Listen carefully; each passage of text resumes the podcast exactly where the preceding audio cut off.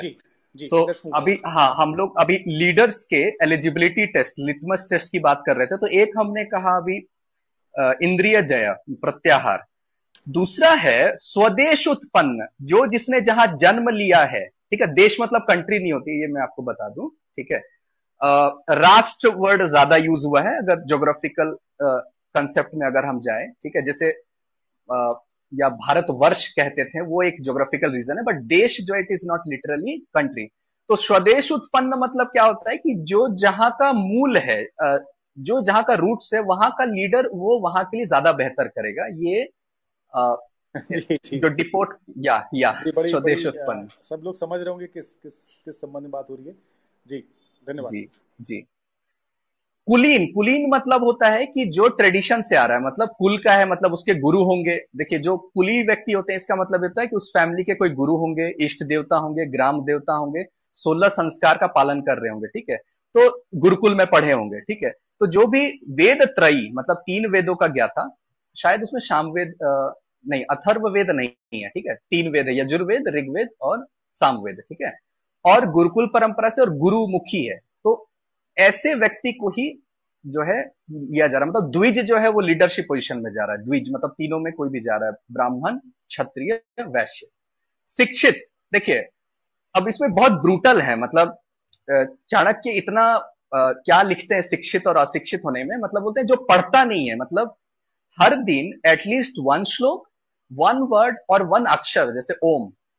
तो उसका जीवन उस कुत्ते के समान है, जिसका पूछ जो है, ना तो उसका पीछे ढकता है और ना वो मच्छर को भगा पाता है। Okay so an uneducated man is like that kind of dog ठीक है? तो पढ़ना और प्रतिदिन कुछ ना कुछ करना, ये बहुत ज़्यादा इंपॉर्टेंट है। तो ये चाणक्य कह रहे हैं मंत्रियों के लिए। ठीक है? ये पब्लिक का बात नहीं है। मंत्रियों को इस तरह से वो लैंग्वेज का यूज़ कर रहे हैं। फिर है दूरदर्शी। समझ में आ गया विजनरी होना चाहिए लीडर नॉट कि दो साल, तीन साल, पाँच साल का जो नहीं सोचता हो। विवेक पूर्ण स्मृतिवान जिसको याद रहे चीज़ें मतलब वो पुरानी बातें भूल जाता है अगर तो कैसे चलेगा? तो स्मृतिवान चतुर, वाकपटु हाँ। ये आज भी है, कई लीडर्स में वाकपटु मतलब होता है, बोलने में दक्षता। अगर वो अपनी बातों को पब्लिक में नहीं रख पा रहा है, अपने अधिकारियों को नहीं रख पा रहा है तो वो अच्छा लीडर नहीं है, कितना भी वो ज्ञानी हो, ठीक है? तो यहाँ पर एक बहुत ही अच्छा एक आप समझ लो कि द्वंद को सॉल्व करने का मेथड दिया गया। मतलब दो में क्या एक को हम चुने। जैसे अगर हम कहते हैं कि कोई व्यक्ति का उत्साह एक्साइटमेंट विल पावर और दूसरे व्यक्ति का है इन्फ्लुएंस इसमें बड़ा कौन है? एक है इन्फ्लुएंशियल और एक है विल पावर वाला बहुत ज़्यादा। तो इसमें चुनेंगे विल पावर को। इट्स लाइक बैटमैन में जो शुरुआत का जो सीरीज़ है, उसमें होता है ना कि जब ट्रेनिंग होती है ब्रूस वेन की तो कहा जाता है कि training is nothing will power is everything so जब चूज़ करना हो कि एक ट्रेंड व्यक्ति है, एक बहुत जानता है सब कुछ, और एक बहुत एक्साइटेड है करने के लिए, उत्साही तो किसको चुनेंगे? तो हो गया उत्साही. दूसरा चॉइस है, एक है जिसको मंत्र सिद्धि है मतलब एग्जैक्टली exactly ज्ञान है उसको. बट इन्फ्लुएंस नहीं है तो इसमें किसको चुनेंगे? मतलब जो लिटरेरी वर्क बस जानता है बट उसका किसी पर इंफ्लुएंस ही नहीं होता है मतलब अपनी बातों को रख नहीं पाता है प्रभाव नहीं है उसका तो किसको चुनेंगे? जो प्रभावशाली है ठीक है? मंत्र अपने जगह है और मंत्र मतलब सिर्फ़ मंत्र उच्चारण नहीं कई उसके अर्थ निकलते हैं तो आ, कैसे चूज़ करना है? लीडरशिप में किसका वैलिडेशन जो है वो ज़्यादा होगा? उसके बाद है सहिष्णु जो हम अभी कहते हैं टॉलरेंट ठीक है? पवित्र मित्रता की योग मतलब ऐसा, क्योंकि भारत का जो चाणक्य शास्त्र में जो थ्योरी है तो उसमें है कि मित्र राष्ट्र भी आपको बनाने हैं, ठीक है? और मित्र राष्ट्र नहीं होंगे तो गड़बड़ है आपके विजी शू के लिए। तो मित्रता जो करने की कैपेसिटी रखता है। सुशील, समर्थ, स्वस्थ हेल्दी होना चाहिए। सर्वप्रिय, पसंदीदा होना चाहिए। लोगों को पसंद आना चाहिए वो लीडर अप्रमादी मतलब चीज़ों को जो टालता नहीं है मतलब उसको पता है कि क्या करना चाहिए, बट कर नहीं रहा है, उसको हम कहते हैं प्रमादी। आलस्य उसको नहीं कहते, आलस्य है तो जड़ता, वो एक छोटा सा भी एक्शन नहीं ले रहा है, लेकिन सब कुछ जानते हुए भी नहीं करना, उसको कहते हैं प्रमादी। तो अप्रमादी होना चाहिए एक लीडर को, और जल्दी वो किसी को शत्रु ना बनाए, वो एनिमी तुरंत ना बना ले। तो ये सारी जो क्वालिटी है, ये मंत्री की क्वालिटी है, पुरोहित की क्वालिटी है। और राजा में हमने बता दिया था कि विजिगिशु योगक्षेम, जितेंद्रिय राष्ट्र धर्म को पालन करने वाला, अपने आदर्शों को त्याग करने वाला, अपने पर्सनल आइडियलिज्म को जो त्याग कर सकता है, राज्य को सर्वोपरि मान सकता है और उसके लिए उसको मर्डर भी करवाने पड़ सकते हैं कोविड ऑपरेशन भी कराने पड़ सकते हैं, क्योंकि अगर वो वो काम नहीं कराता है तो उसके कंट्री में अगर थ्रेट हो तो कई लोगों की जान जा सकती है या पूरी इकोनॉमी कोलेप्स हो सकती है और लोग दरिद्र हो सकते हैं। ये जो जो बड़ा वाला था ये मंत्री के लिए। ठीक है बहुत बड़ा वाला जो है मतलब पूरा। छोटा में जो सबसे जो बोला प्रत्याहार होना चाहिए विजिगिशु होना चाहिए आ, वो राजा के लिए। लेकिन स्वदेश उत्पन्न उसमें सो या या। सो ये जो है, आप देखो कि इतना सारा इन्होंने लिटमस टेस्ट रखा है एलिजिबिलिटी क्राइटेरिया मतलब बाय द पीपल नहीं है गवर्नमेंट ठीक है? सीधा सीधा बात मैं बोल रहा हूँ बट फॉर द पीपल है। अब ये पूरे वर्ल्ड में हुआ ही नहीं है।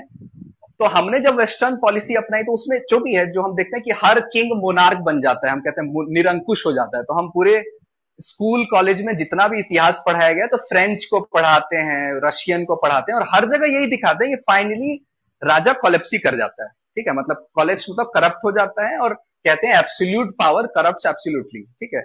बट इंडिया में अगर हम ध्यान से देखें, किसी भी ग्रंथ को पढ़े, कालिदास को पढ़े, कालिदास के अभिज्ञान शकुंतलम को पढ़े तो उसमें है कि पब्लिक जो रात दो बजे घंटी बजा रही है। पब्लिक मतलब शकुंतला और उसकी मित्र आती है। तो रात दो बजे भी राजा आते हैं और वो ये नहीं पूछते कि कौन आया है और वो सुनने को तैयार हो जाते हैं। तो ये it's a good democratic value लेकिन पूरी जनता ने क्या है? बनाया नहीं है।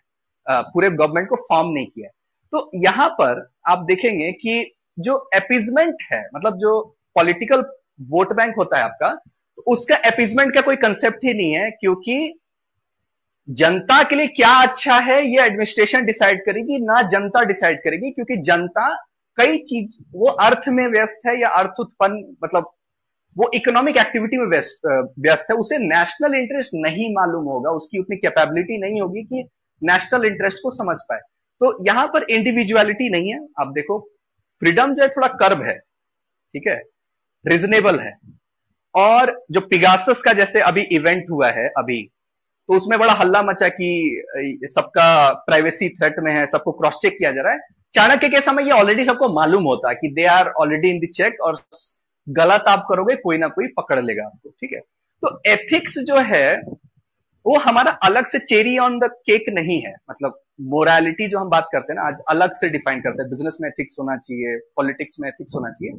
धर्म ही आधार है बेस उसी को लेते हैं और फिर वो धर्म हम शास्त्र से जाके राष्ट्र पे अप्लाई करने लग जाते हैं, क्योंकि ये कलयुग है, जिसमें धर्म का पैर कम है, ये ऑलरेडी डिफाइंड है। ये हमें पहले से मालूम होना चाहिए कि आप दूसरे को हेल्प करेंगे तो आपका हेल्प करेगा ज़रूरी नहीं है। जैसे नेहरू जी बात कर रहे हैं कि जो लद्दाख का लैंड है, उसमें तो कोई एग्रीकल्चर नहीं हो सकता, वो तो एकदम डेड एंड बैरन लैंड है तो इसको हमको दे देना चाहिए चीन को, या वीटो पावर चीन को दे देना चाहिए तो ये हमारा मित्र बन जाएगा। ये त्रेता युग में हो सकता था, ठीक है?